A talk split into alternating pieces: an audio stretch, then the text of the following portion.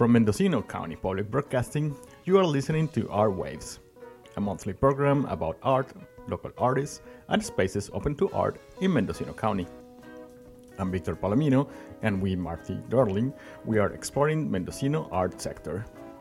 In today's show, I talk with the authors of Lost and Found, a new book about ensemble artists in Northern California, and Martin Dörling interviews the intern director of the Mendocino Art Center, Martin Bentz. We begin the program with a conversation with Esther Siegel and Spencer Brewer about their new project, Lost and Found, an art book showing the work of eight ensemble artists in Northern California.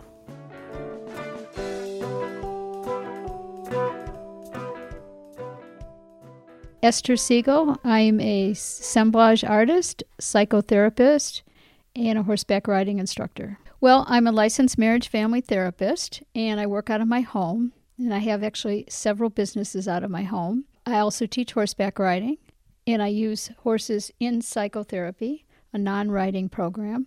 I also used to do a lot of therapeutic riding for people with a range of disabilities, physical and mental. And I'm also an artist. Uh, we have a very big barn where we have our supplies, and we do assemb- my husband and I do assemblage art, art together as well as kind of separately. And we just recently wrote a book on local assemblage artists of Northern California.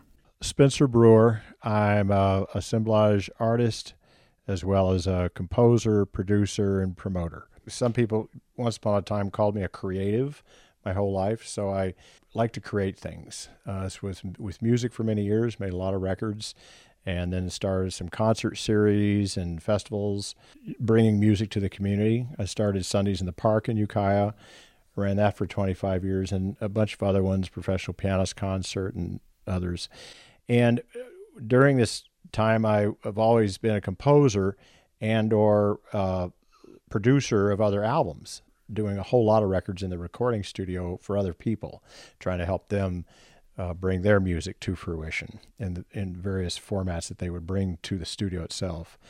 And uh, throughout all this, I continually were either messing around with weird, desperate ar- objects to make them into, let's say, sound sculptures, or a musical mobile at one time in early times.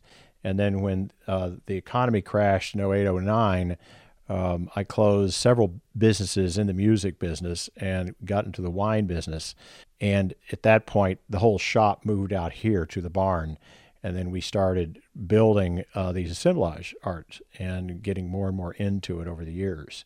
So through all that, I've been a piano technician for forty-five years, worked on, on probably over twenty thousand pianos.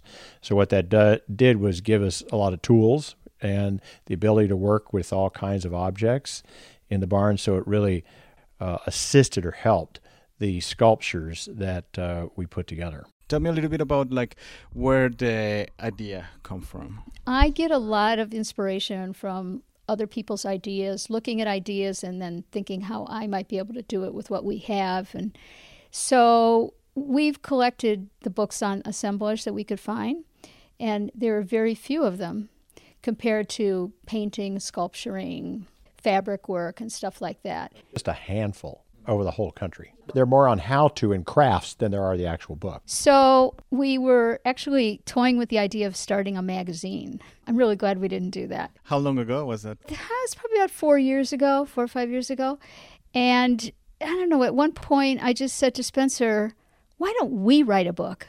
And he he wasn't that keen on the idea. And I said, I mean, there's no reason why we can't do it, right? We've never written a book.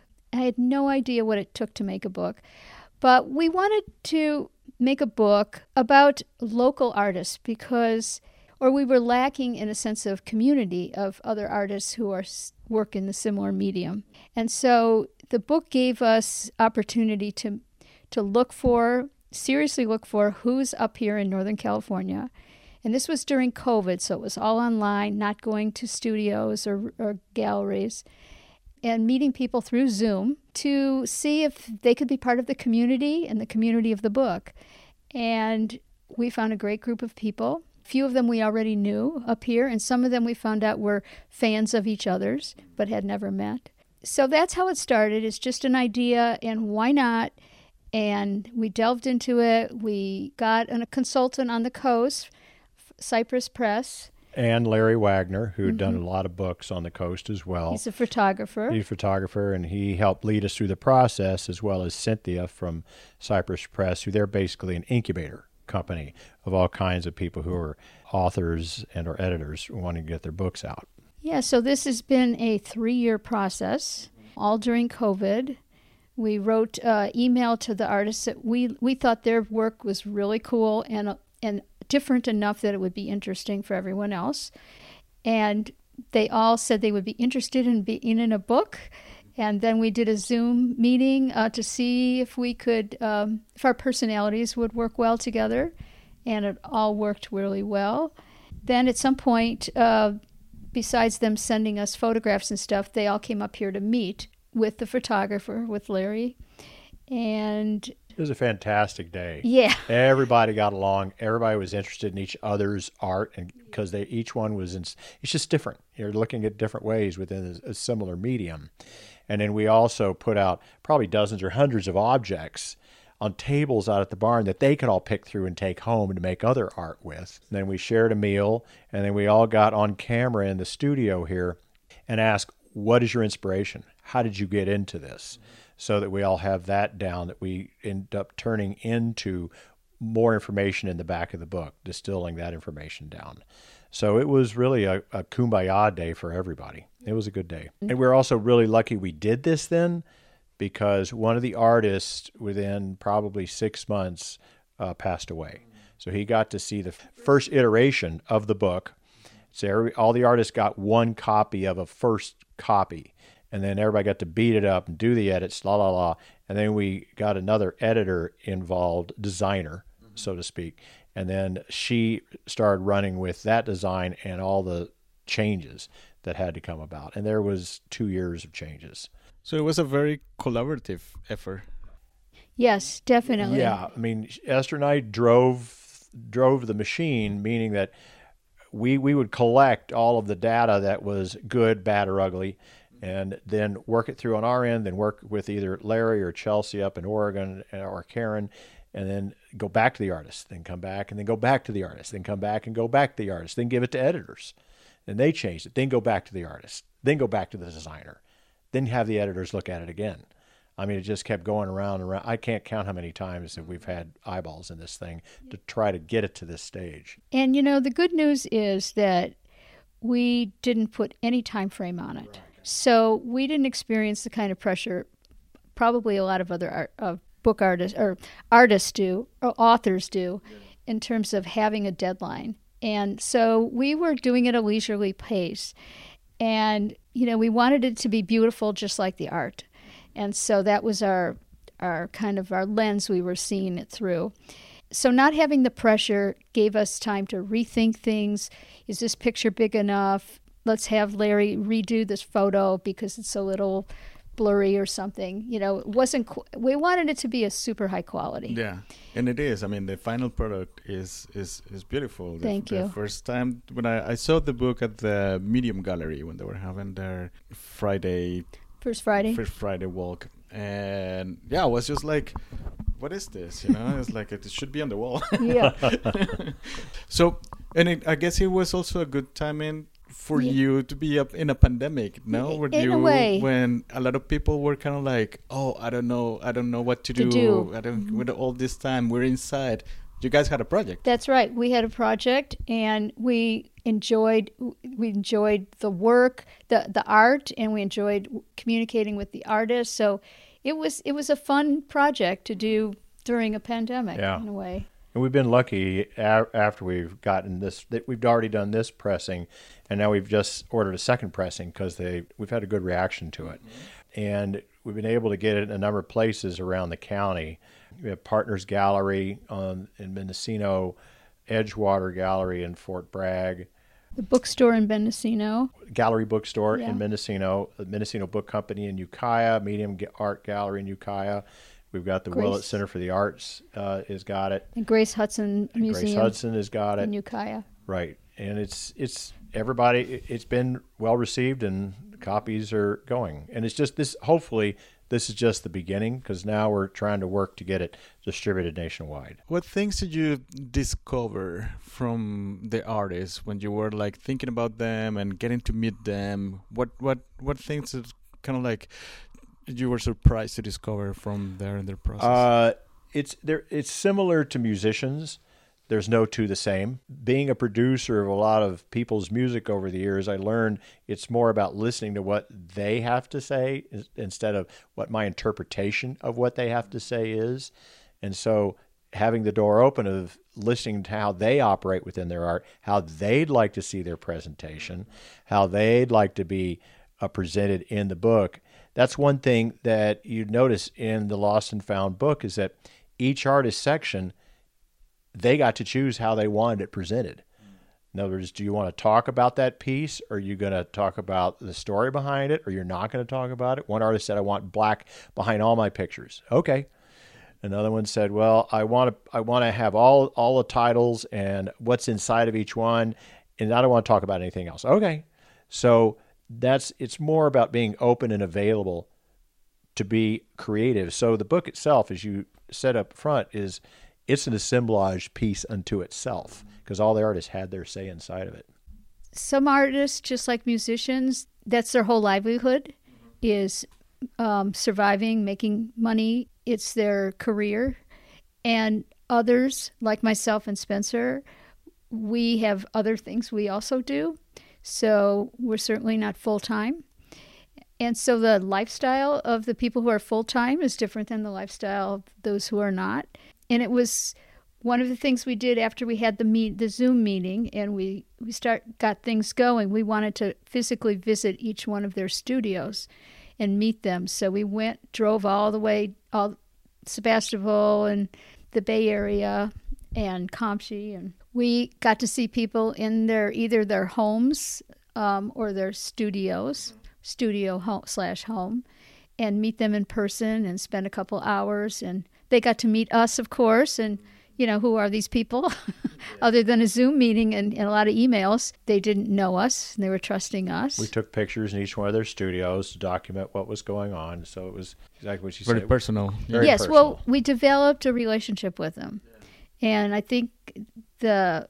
I think an undertone, maybe because I'm in the the business of relationships, is is that we created a great relationship with each other. And as you look in the book, it, the pieces in some ways have relationships to each other. And to all the objects in the pieces have a relationship to the whole. But yeah, it was it was really great looking at their art online initially and then meeting them. And, oh, that's the person, you know, how we make preconceived ideas. And And just that everybody was so open and interested in each other's work, too. They all supported each other's work, and they're all very different, and they they work differently, and their studios are differently. One guy had a studio that was the size of almost a large bathroom, and we have a studio that's the size of A, a, almost a full house. And he the, the guy with the small studio, he was putting out these gorgeous things. It was hard to believe that was coming out of this small little space. And he was very organized and it knew just exactly cool. what it, everything yeah. oh, he knew exactly where everything it was. It was yeah. also cool as some as we have our own studio, we have our own level of organization, how everybody else organized their stuff. And we got some ideas from some of them. And, of course, people, every time we went, people would give us objects or we would give them objects. and that's, then, that's what I was going to ask, because this is, is found objects and it's creating it's all found artists objects. from yes. It's creating artists and like giving life to something, like a second life to right. something. A second life or and a third or fourth. Yeah. And every once in a while, one of the artists, one or two of them would say, hey, I'm in the middle of this. Do you have a blank? You have something that's like this, uh-huh. and we'll, or they'll come up here. So I'm working on this one thing. We have this one woman's come up here a couple times, and she just spends hours and cr- gets boxes full of stuff and takes it back because she's got uh, a consignment piece she's working on, or she's in the middle of something that mm-hmm. she doesn't know where it's going to go, and all of a sudden, oh, that's it. That's what I've been looking for. Mm. And we're totally willing to share because we have a lot of abundance. There's a lot of stuff here. Yeah. And that, that happens. Like I, I did some found object art at yeah. some point. When oh, I was good. in North Carolina, I had a bigger studio, so I have like a the garage in my house. Yes. So I, but I was collecting a lot of things, and yes. I had friends who work in construction. They were like, "Oh, we have this leftover it's, tile, right. or we have right. this leftover paint." There's something about collecting that I think all the assemblage artists um, enjoy, and you have to be careful that you don't go into the hoarding over the line. Yeah. And we periodically go through our stuff and and um, actually throw some things away that just we thought were going to be work something we were interested in, but now we're in a different direction. Um, all the artists get their objects from similar places, you know, garage sales, mm-hmm. flea markets, thrift shops, estate sales, mm-hmm. and then also people give them stuff. So that's happening to us. We have stuff that's left on our front porch.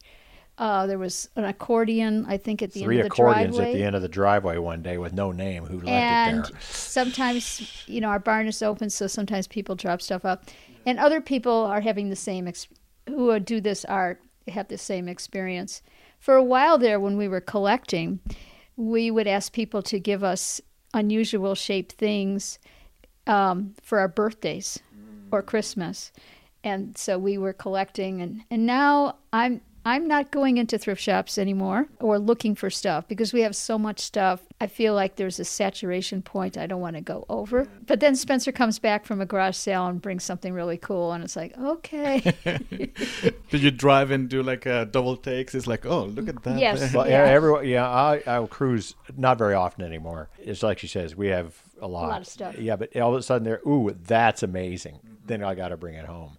Uh, I love what uh, Larry Fuente, who's an amazing artist on the coast, he's in the book, and he called the hoarding thing not the hoard. He said, well, I'm not a hoarder. I'm a New World hoarder. A New World hoarder. I, like, I like how he termed New World hoarder, yeah. So uh, there are eight There's artists eight artists, yes, total? And mm-hmm. uh, two in San Francisco, one in Grayton, one was in Sonoma, and she moved to the uh, south. There were three in this county in Mendocino. And we looked far. Besides we went, ourselves. Yeah, we went to Humboldt. We looked in Lake, and we looked at shows and galleries online. We went back to three or four years of shows online to see what was out there. And we looked at a lot of artists. And then we both had to agree. Some of them I That's said right. I'd like. And she says, nope. And there were two or three. She said, oh, I really want this. I says, nope. So we both had to agree before we would make the call. That's what I was going to ask. How, how was the process of selecting? Generally, it was pretty easy on the whole. One of the things, the sticking points, was Spencer wanted a larger book size. And I am a small person, and I have some big books and, you know, really tabletop books. And they're beautiful, but they're they're hard to store. And I didn't want something that was not practical.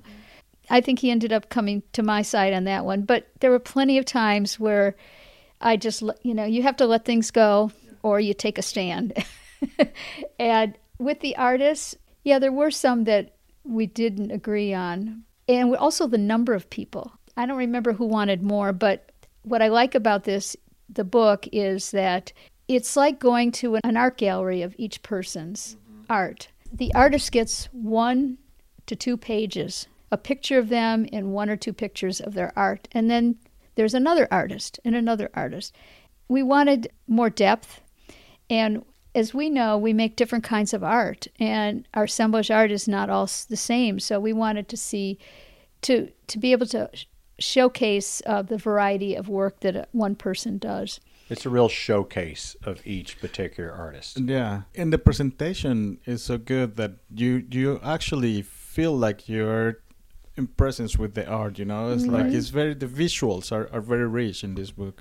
Thank you. It's it is hard to um, to get the viewer to experience this kind of art because it's three dimensional, mm-hmm.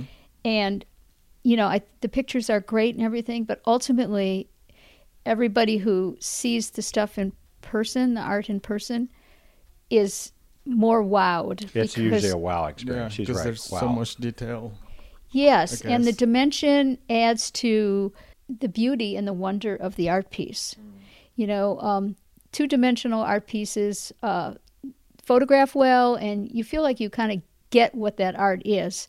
But three-dimensional art, um, it's really more of an experience. Yeah. That's why in some of the pieces we'll have two, sometimes three shots of the same piece, because they're, each section dimension is very different on it. I mean, there's three hundred thirty photographs in here, two hundred six pages. And that's, it, you know, some of the artists said, well, I'd like this one, when we would, we'd have to agree with them on that. Most artists had all the way in, but ultimately we had the final say on it. It was rare that we all didn't agree on it, but it had to present well, the photo had to be good, et cetera, et cetera. And at what point you started working with the photographer? The thing is, is on this, that we did not have one photographer for this. We relied first on the artist collections of what they had already had photographed. Mm-hmm. And then um, if there was a piece we really liked and it wasn't that great, we then sent it to Larry, see what he could do in Photoshop to the photo. And then if that didn't work or it didn't come up to snuff, if they knew where the piece was still, because a lot of it's been sold. And if they knew where the piece was, then we would make sure that that piece got photographed in that location. Or in some cases, Larry would go to that artist's house, wherever they lived, and photograph something there, or I would go pick it up from somebody's house and go to a studio. Uh, Larry, we did some with Larry, we did some with Tom Lydon, we did a few here. So there's not one photographer throughout the book. I mean, some of Larry Fuente's pieces in the National Geographic that, that he was in were from the seventies, when he had a, an issue in National Geographic on him, which were fantastic photos, but we had to find the originals to be able to get that. So there was some definitely deep diving on some people's parts to find some of these photos. So this is a, the piece that's on the front cover. So we're looking at a, a model horse that is covered with um, coins and chains and jewelry and buttons, and it's got a large key for the tail and a French horn uh, for the rider. And it's sitting on an old-fashioned um, waffle iron, which is sitting on roller skates, vintage roller skates. And these are, um, on the sides are drawer pulls. This one has a little bit of a um, It's like hidden... an inkwell, a solid brass inkwell. Uh, in the very middle, under the horse, is an old uh, air filter from a combustion engine. But it actually fits perfectly well. I mean, it sets the horse up that way. So, it you know, you can look at it from all different angles, and you'll see all different shapes and um, designs, and the personality of the horse looks different from different angles. But the photograph on the cover is one side, one-dimensional. Now, now one thing about so these deep. pieces a lot of times is that we'll get the inspiration, we'll put together what we think, mm-hmm. then I sit for quite some time, in some cases, staring at it, because I got to figure out how to put it together. Mm. Now I got to figure out how's it going to stick, not just how's it going to be there and not move for a long period of time. And there have been some cases I'll look, I have looked at maybe a handful for half a day or two days before I start executing, because there's got to be seven or eight or nine processes to get that end piece there, but I got to start it way back with other pieces that are going to hold it together. Yes, I would say Spencer is the uh, how do I put this together kind of guy. I always think that I can't figure out how this, how these three little tiny feet of the horses are going to stay on this waffle iron. And he does the staring, the looking, the thinking about, and figures out bolts and dro- do- dowels and all kinds of stuff that I'm not mechanically minded. So it's all a uh, mystery to me, but I am learning how to use a sander and Dremel and drill press and a hand drill, which I, and growing up not having ev- ever touched a tool, I'm not as comfortable in with it. He's very comfortable, and over time I'm getting more comfortable. But it, you know, that's the stuff that if you don't learn, if you don't learn in childhood, Uh, this adult minds tend to be a little bit cautious or not sure. Like, I'm real comfortable in the kitchen with all the equipment and how to cook and bake, and Spencer is new to that. So, you know, he's careful, follows directions, asks me questions, you know. I love to cook, but I'm not a creative cook. So I'll cook a lot, but she's creative. She'll look in the refrigerator, goes da da da da, and immediately know what she's going to do. which is kind of what he does with the art. With objects. I, sometimes I really struggle with getting a piece started and going through it. I often ask him for, what do you think? And this is how we also work collaboratively. Throughout the process, we check in with each other, and what do you, we ask, what do you think? And, you know, one of us might pick up another piece and put it down there, and, oh, yeah, that's perfect, or no, I don't like that. And you work together at well, the same we time in the studio? Every once in a while, we're out there together. Like she says, she'll be working on a piece, and I'm working on mine, and she's had been out there for hours or days, and all of a sudden, I'll just think, oh, well, that would be cool here, and I'll just place it on it. Or she'll put it on one of mine, and then we'll, the next time the other person comes in, we'll know it, somebody put something there, meaning one of us, and we're going to go, oh, I really like that. Or, nah, that doesn't work. And the thing about it is we have full permission of saying, no, it doesn't work, because there can't be any ego about, no, I think you should have that here. Yeah. That yeah. we just we just don't do that. Do you think you applied that in the process of the book? With, uh, we, with uh, yourself together? Yeah, most of the time.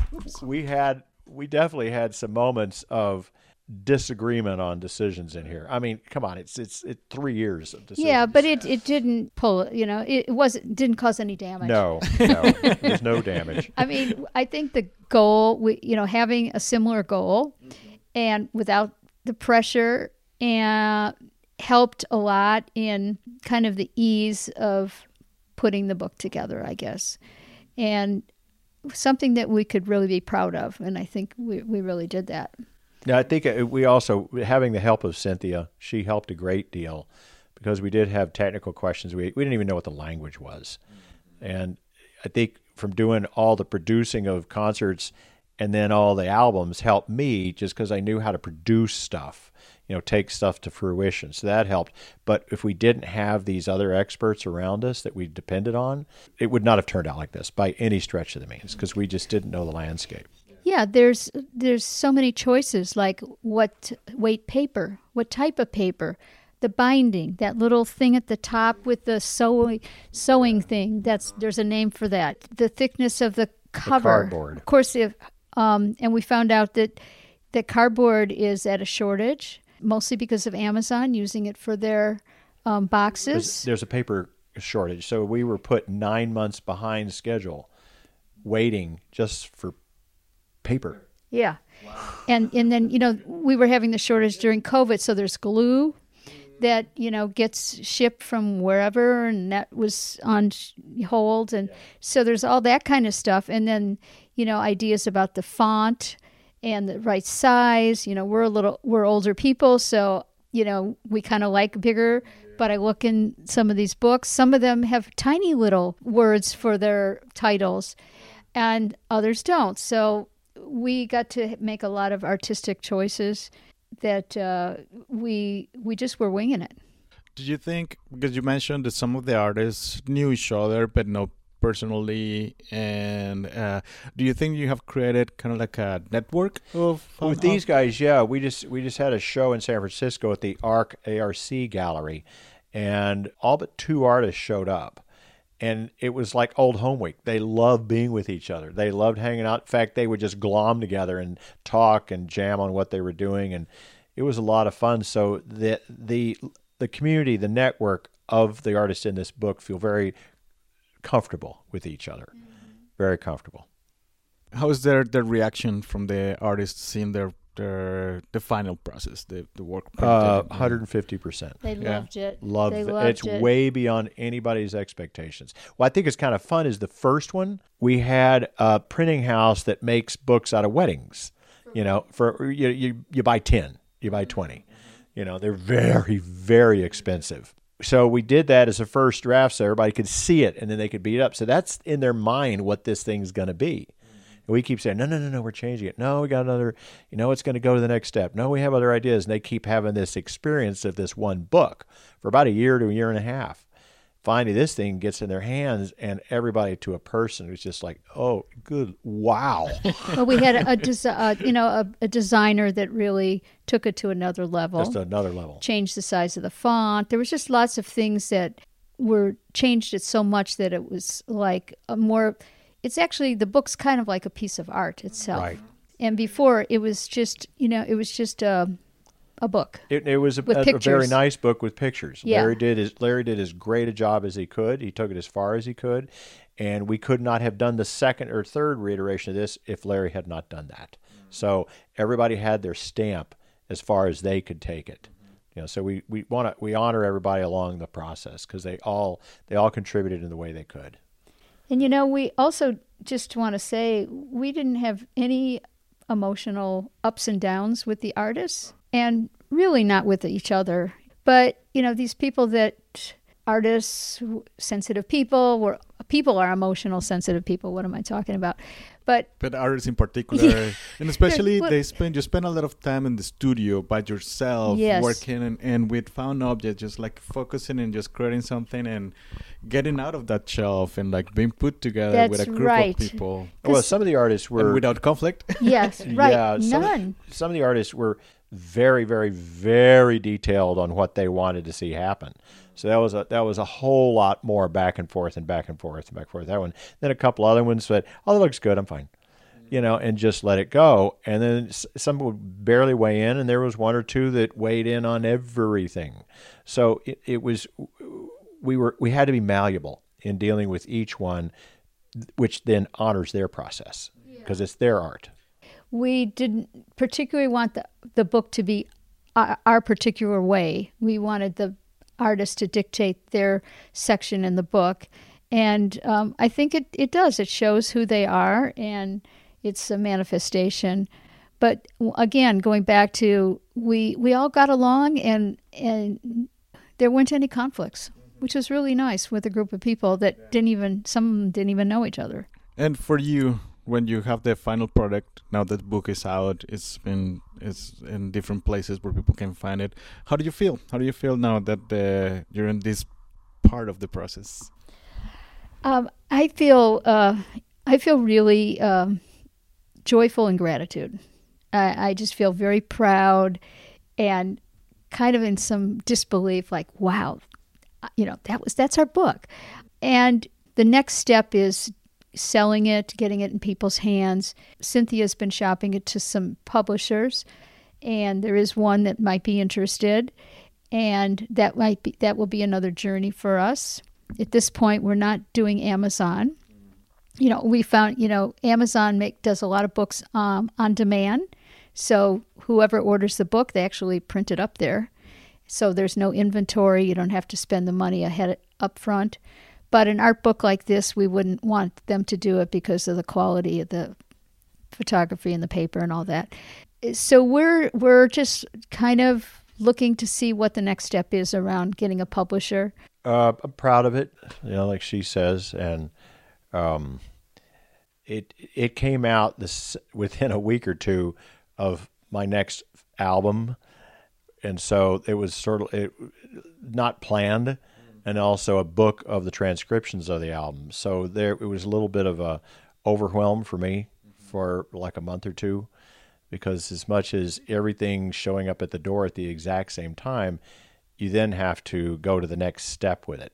It's one thing to finish it. Now the next thing is getting it out there. Yeah. And then the next thing is not only getting out there, then there's marketing. So now we're discussing if we were going to pick one book show next year in the United States, which one would it be that we would have a booth at? So now we're going to go look at that next step and have, and Cynthia, of course, will help us on that one. Because if we are going to get any type of a national footprint, we have to walk the talk, and people have got to be able to see it. And us sitting here in Redwood Valley is pretty hard to get that done.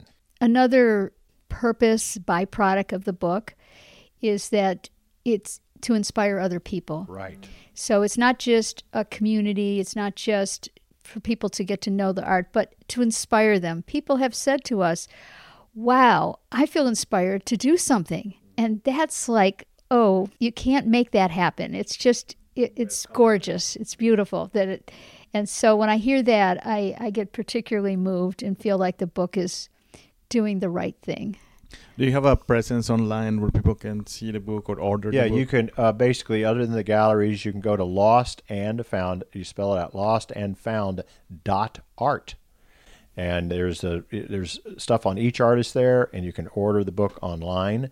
or you can go to the galleries themselves. Uh, and so the website's very easy to access. We're shipping them all over the, the country right now uh, for Christmas and mm-hmm. holiday presents. So they've been ordering it through the website, lost and found dot art.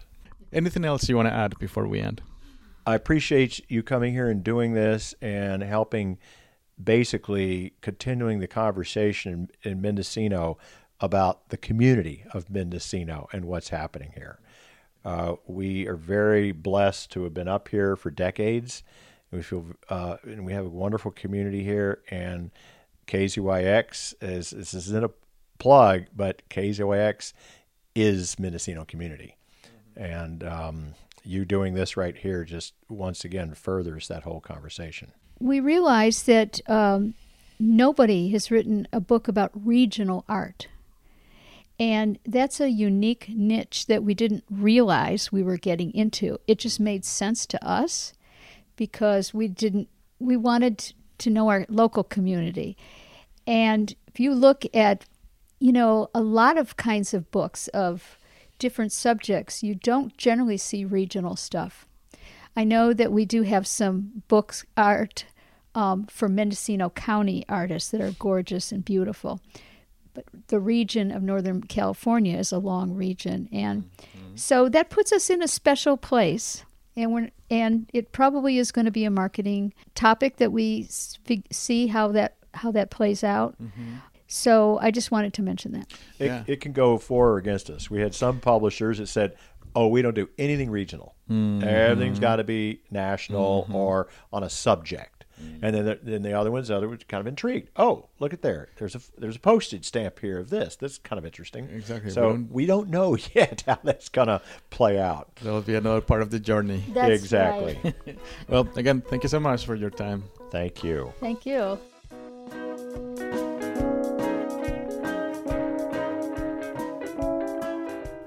You are listening to Art Waves. Next, Martin Dörling interviewed the interim director of Mendocino Art Center, Martin Bentz.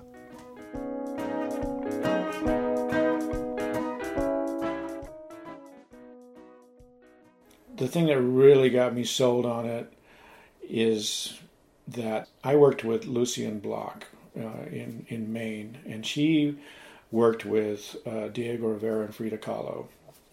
And Lucienne had an, an affiliation here with the Art Center way back in the sixties and seventies. And so when I saw her name there, I thought, this is really interesting. You know, not to mention, it's in Mendocino. It's really kind of down-to-earth, nutty, you know, crazy kind of art place. And that kind of intrigued me, too. Uh, we had worked in Maine, uh, in Skowhegan. I did an artist residency at Skowhegan Art Center. And they were there, Lucienne Bloch and her husband, Stephen Demetroff. And Lucienne was the um, the colorist for Diego Rivera. She was the one who mixed the colors for all the frescoes that he did. And they worked on the uh, frescoes, you know, in New York and, and the ones in Mexico City and the ones in San Francisco. And her husband, Stephen Demetroff, was the plasterer. He was the one who did the plaster work for uh, Diego. And then we all took a trip down to San Francisco when we got back from, you know, Maine, and looked at all the work they had done. And it was really, you know, it was really heartening and impressive. So when I saw that connection, I thought, you know, there's something to this, you know, and this place has been here for so long, you know, that it has this interesting history in, in modernism in, in California, too. Martin Bentz has a master's degree in ceramics and also studied fresco painting, film, video, and experimental media. He served as director and curator in several museums in California and Hawaii, and worked as a consultant with his wife, promoting artists of color. It was a long and winding road that led him to the Mendocino Art Center. Bentz arrived about a year ago after being hired as the director of arts and education, but he recently became the interim director. When this came up for the Art Center, it just seemed kind of intriguing, so I just kind of jumped on it without knowing, you know, what uh, what we were up against here. Um, what are we up against here? Well, we're up against a lot of things here. We're up against a huge cultural shift in the community and the demographics, you know, of Mendocino. Um, a lot of the people that originally were part of the Art Center are aging out of it. And the new um, what would you say, the, the up, up and coming youth, or, or it wouldn't even be youth, you know, it would be people in their thirties, forties, and fifties, right? You know, they don't live here anymore. They can't afford to live here, you know. And so that whole art group is not here. And so what what does the Art Center do? You know, big questions we've been asking ourselves, you know, like how do we focus on the community when that community is no longer here, that traditionally has been the community for the Art Center? You know, and we do bring a lot of people in from the outside that come here to enjoy taking classes here and enjoy the beautiful Mendocino coast and the area. And, but, you know, the community is different now, you know, and so that's what we're working on currently is how to address that situation. Mm-hmm. I mean, that's just the nuts and bolts of of running the Art Center. Mm-hmm. Yeah. Well, and you're part of a whole myriad of cultural institutions that were guided or were even birthed by baby boomers. Yeah, and I mean, that's across the board. I mean, I think that's the music festival, the art, you know, the film festival, everyone. I mean, I think we're all in the same boat. K Z Y X. Yeah, so. yeah. These are the big questions we're asking ourselves. I mean, the beauty of the Art Center is it still has a connection to, to the next generation through our ceramics program and our artist in residency program. We bring in people from all over the United States to have residency here for seven months, right? And they're typically young people. And they bring a whole different experience and vibrancy to it. And a lot of them end up staying here. It's amazing, you know. We got the Cider Creek Collective down here, has a lot of our alumni working there and being part of that. You know, and then they just end up in the community, you know, so they are the ones that um, bring that vitality back to the Art Center in a lot of ways. What's the Artist in Retreat? What is that? The Artist in Retreat is a program for professional artists. They can come to the Art Center and um, be in retreat and just focus on yourself and on your work. So we provide them with a place to stay in a studio. What I've seen is a lot of them come again and again because it's just such a the cleansing experience. I mean, what better experience to have is, you know, take a month out of your life and just focus on your art. Mm-hmm. You know, don't work and just come up here and, you know, eat and art, you know, kind of thing. Be in the beauty. Be in the beauty, and also to be around, uh, you know, the young people that are here uh, as artists in residence, which is a different thing, you know, because they get they get juried in, you know, basically by everyone here. Mm-hmm. So the Art Center started in nineteen fifty-nine just by a couple. I mean, who knows what the real story is, you know, why they decided to do that. But my feeling is, you know, it was Bill Zaka and his wife and they were and their friends. They were all working at, at the Presidio as an art. They were teaching art at the Presidio. So I don't know what that program exactly was back then. But, um, you know, my guess would be that that wasn't working out very well for them for some reason. You know, we have a lot of theories on that. But we don't know, really. You know, and I think they wanted to get away, you know, in the late fifties. Things were changing. In the, I mean, one of the biggest cultural shifts, I think, in the society was in the ni- late nineteen fifties going into the sixties. And, you know, I mean, really radical, right? So people really thought, you know, let's get out of here and go do our own thing, right? And so I think that's what their motivation was. And then they got lucky and found this place, bought it for a deal. You know, a lot of artists started moving up here. And then the whole Back to the Land movement in the early sixties, right? I mean, that group really created what was going on here. You know, and that's the group that's kind of aging out of the whole thing. You know, you talk to those folks, they're all, you know, extremely culturally aware. You know, a lot of them are from New York. You know, a lot of them have, you know, great backgrounds and, you know, families that appreciated arts and culture and all this stuff. And so they kind of really also supported this because it brought to them what they needed, you know, spiritually and culturally. You know, in a in a place where you didn't have that probably mm-hmm. originally. You know, that attitude, I think. Well, that brings up to me the whole question of culture in a rural place. You know, it has a lot of challenges because, you know, marks are left, right? Like there's marks left here from, from Bill Zaka and the folks that made made this happen because there's a lot of arts people around, right? And it's it's it, even if they're not here anymore, it's sort of ingrained in what's going on, you know. But then it meets, you know, the basic survival of living in a rural environment, which those two things sometimes don't go together as well, you know. You know, and um, you don't have, you know, it's a different kind of approach, you know, to art. It's not it's not like you're in L A and you're talking on this level about art and blah, blah, blah, and having those kind of conversations as much. You know, we, we're fortunate here because the artists in residence are here, and, and they have those kind of conversations. But I think um, generally the folks that are artists who are here, you know, are, are much more um, involved in the environment, much more involved in, you know, that kind of sustainable living attitude, you know, uh, and farming and some of these other things that are super interesting that they mix, you know, like, you know, the culture of art and farming and sustainable living and living off the grid. You know, artists in L A, they don't talk about living off the grid. I mean, what are you talking about? You know, you got to have all this stuff to make your stuff, right? And so that's kind of been interesting for me. It's like, you know, it's so much more um, connected to, to the land and the earth and, you know, to your hands in a lot of ways. Mm-hmm. And that's that's unique, you know. Would you say it's more practical? Or? Yeah, more practical, just from a survival standpoint in a way too. Yeah. You know, like you can't just go down and you can't just go run to the hardware store here, like down, you know, and get something. You know, these guys that work here, they gotta like go get it, or they gotta have it, or make it. I mean, everybody's like, "Where's the art store?" Well, you know, it's San Francisco's that way. You know, you got four hours, or you know, you gotta order it, you know, or something. What are the uh, pluses for art or for culture in a, in a rural area? I think the plus is, the, the real plus is that you get a chance to slow down and really think about what you're doing.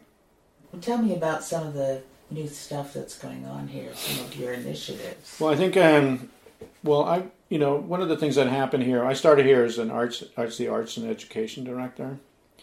And now uh, in the last couple of weeks, I've sort of taken over the role of interim director. We're changing sort of the model of the way things are working here. And so I'm um, just hitting the you know ground running with that sort of thing. So the conversation has changed from just the programming and the arts to the overall organization. But I think one of the most exciting things that we've been working on in the last year has been the ceramics program and the wood firing. You know, there's um, four, I think it's four other wood firing uh, sort of collectives in the in the area.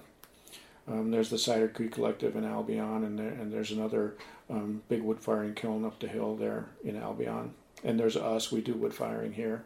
And it's unique to the coast, really, because it's one of the only places you can actually do that, right? Oh, yeah. And we got wood. Right? Got wood, and it's not, it's never it, fire season right. quite here. Right, right here on this property, it's not fire season ever, right? In Albion, they do have a, a moratorium at certain times of the year, I think, that they can't do it. But um, so that's what you're seeing out in the gallery right now, is you're seeing the work of all those folks that are working in that er- area. You know, the wood firing ceramics, which uh-huh. is a totally unique way of making art. Well, didn't you used to have a casting place? Yeah. And that... We're thinking of bringing that back. It's still here. Oh. Yeah, the crucible is still in the ground. All the equipment's still here. We have a blacksmith shop, too.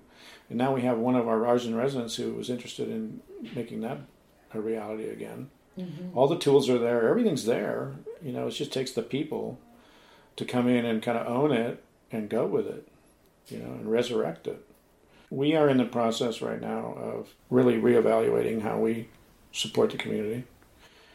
We've developed a, um, a children's, a youth art program, a very substantial youth art program that is all the way from your tiny tots all the way up to fifteen years old. And we have art classes for everyone.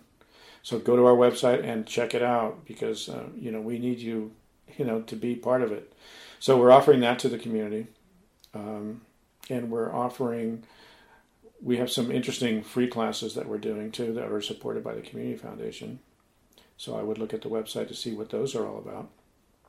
They fill within twenty-four hours. So, you know, it's, it's hard to get in, but um, we're going to keep doing that, I think. Um, and... Our, one of our biggest focus um, next year will be obviously to reorganize the organization so it's more sustainable. Mm-hmm. Does that mean changing staff around? Yeah, changing staff around, changing the model around, looking at the business plan. We're working on a strategic plan um, so that we can ensure that we're going to be here, you know. And, and you know, just think about the reason why we exist here, you know. Um, Or, or you know, is it really part of the community that needs to be here still is a big question, you know. Do we reinvent this for something else that's up and coming, mm. you know? Like um, what? we don't know that. You know, we know that um, there's changes in the demographics, as we talked about, right? We know that um, ceramics is really big in this region, right? So we need to support that. You know, we're talking about having a, a you know a wood firing um, sort of convention thing happening in twenty twenty-four on a more national scale to bring people here, and things like that. You know, and then there's questions about you know which of our programs are you know textile the textile uh, thing in the art world is really big right now. You know, textile has always been a big part of what happened here, and it kind of died away. You know, so it's died away here. In the meantime, it's really big everywhere else in the art world. I mean, you know, that's kind of weird, you know. So we're thinking about bringing a lot of that back. Uh-huh. You know, we've started that. Starting with the wool and the sheep and... Not quite on that level. I think um, the textile is more... Well, art has become, you know, one of the things that is still a catch-up here in, in, in the world of art up here is that in the larger art world of... you know, the arts internationally or whatever, all these disciplines in art like weaving and textile and painting and ceramics, it's all together in one, you know, and artists will be working in all those different medias and be the same artist. Like there's not this silo thing that happens here. You know, here it's very siloed still. You know, you're in jewelry or you're in this or you're in that, right? We got artists here right now. We got, you know, artists from New York and, and they are... Um, involved in both screen printing, printing, jewelry, ceramics, you know, whatever. And they're doing it all, you know. And that's more what's happening out there. And that's probably what we'll be, that's probably the new thing that we'll be bringing to this region where, where you, you sort of get the opportunity to do all of it. Mm-hmm. And no one cares if you're a painter, a sculptor, or a whatever, ceramic artist. You know, I had one of the ceramic artists, she taught painting, you know. So, you know, and, and that's sort of the new um, the new generation of artists work in all media at the same time. Huh. You know, because it's just a tool. You know, it doesn't end with the medium. You know, it starts with the medium, right? That's just a tool to use to express yourself. So, you know, why not express yourself in all the different mediums? Well, you know, yeah. I mean, obviously some things are technically difficult. Yeah. You know, but if you master them... Go for it. Go for it. Right, exactly. Exactly. Anything else you'd like to say about the whole thing, about the Art Center and about the future and about art? I'd like to say... that, you know, this organization has been here for a long time. You know, we're at the crossroads right now um, where everything in, in, in our larger society is affecting us in a way. You know, demographics, finance, whatever, you know, how the youth are, media, social media, you know. And it's interesting to be able to see how we're going to go for the next sixty-five years. You know, how does that work, you know? So that's where we are right now as an art center. And that's, you know, can be scary, but it's also exciting at the same time, you know. But one of the main things that's important for us is somehow along the way here, and I don't really, you know, know the history recently, but I'm not really that interested in how this happened. But, you know, we've really kind of lost a lot of connections to the community. And I think it's part of what happens when people get, you know, older and age out and, and whatever political problems we've had here and mismanagement or whatever, you know, has caused over the years for the Art Center to sort of lose its, you know, root connections. You know, we still have a big connection to the community, but it's not that give and take that there used to be, you know, and that's something that we really need to come back to. Mm-hmm. Well, didn't you know, COVID interrupt it a bit? COVID interrupted a lot, but COVID also peeled back layers of, you know, why people are not participating anymore and are we really relevant for them anymore, et cetera, et cetera. You know, so that's the gift of COVID. It kind of puts you in a position where are you going to make it to the next sixty-five or not? You know, and the organizations that have that strength and that will, will, right? And the ones that won't, don't. you know, I think the statistic was thirty percent of the nonprofit arts organizations are going to not be around in, you know, twenty twenty-four. Wow. And that's a huge statistic. It sure is. A lot of them are closing, you know. Santa Barbara Museum of Contemporary Art, which you would think would, it's gone. You know. So, you know, and uh, so that's the big struggle right now. And at the same time, we're still doing all these great things. We're having great shows. We have a great gift store. You know, the artists in the residency are all pumped up and working hard. You know, it's sort of a weird yin and yang that always happens. Mm-hmm, you know, mm-hmm. How big's the staff? Right now, uh, let's see, we've got uh, about seven people. Uh-huh. It's really small. It's fifty percent of what it was before COVID. Wow. You know, so, I mean, we obviously need to have more staff to make it work, but we need to have the money to do that. Right. But the people that are here now are, are really solid and are really committed. It's a great place to work. I mean, an art center sure in the middle of Mendocino? Is. I mean, come totally. on, you know? You know? Yeah. And the board that we have is, from my, I've been doing this for thirty years. I've seen many boards, you know, um, super supportive of the organization, willing to make the changes, willing to support, you know, sometimes less than that, you know, out-of-the-box ideas, which is great because that's what's really needed. But we need to expand that board, right? So we've now created a, a community advisory council, and we've got about twenty people from the community that are interested in being part of that. You know, and those are all the way from, you know, artists to movers and shakers and, you know, people that are involved in the insurance business, the lodging business, and, you know, really the core um, group of people here in Mendocino and Fort Bragg that really want to see uh, the whole area thrive. Yeah. Well, art's an important component. Yeah, I think arts is an important part of any community. Me too. You know, it's a fundamental thing that humans do. You can't discount that part of it. Mm-mm. I mean, there's been a lot of studies, right? But it doesn't take a study to figure out that if you have arts and culture in a community, no matter how big it is, that it helps everyone be better people. And that's kind of the bottom line. And, you know, this is the vehicle for that. That was Martin Bentz, Interim Director of the Mendocino Art Center. For Art Waves, I'm Marty Dörling. Thanks for listening.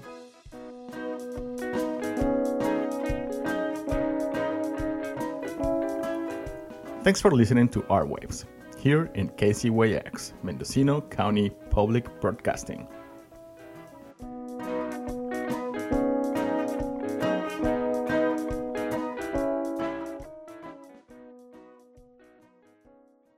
This has been a production of Mendocino County Public Broadcasting, K Z Y X, Philo ninety point seven F M, K Z Y Z, Willitt and Ukiah ninety-one point five F M, and Fort Bragg at eighty-eight point one F M. You can find more content like this on our website at k z y x dot org, and consider donating by clicking the red donate button in the upper right corner. Thank you for listening.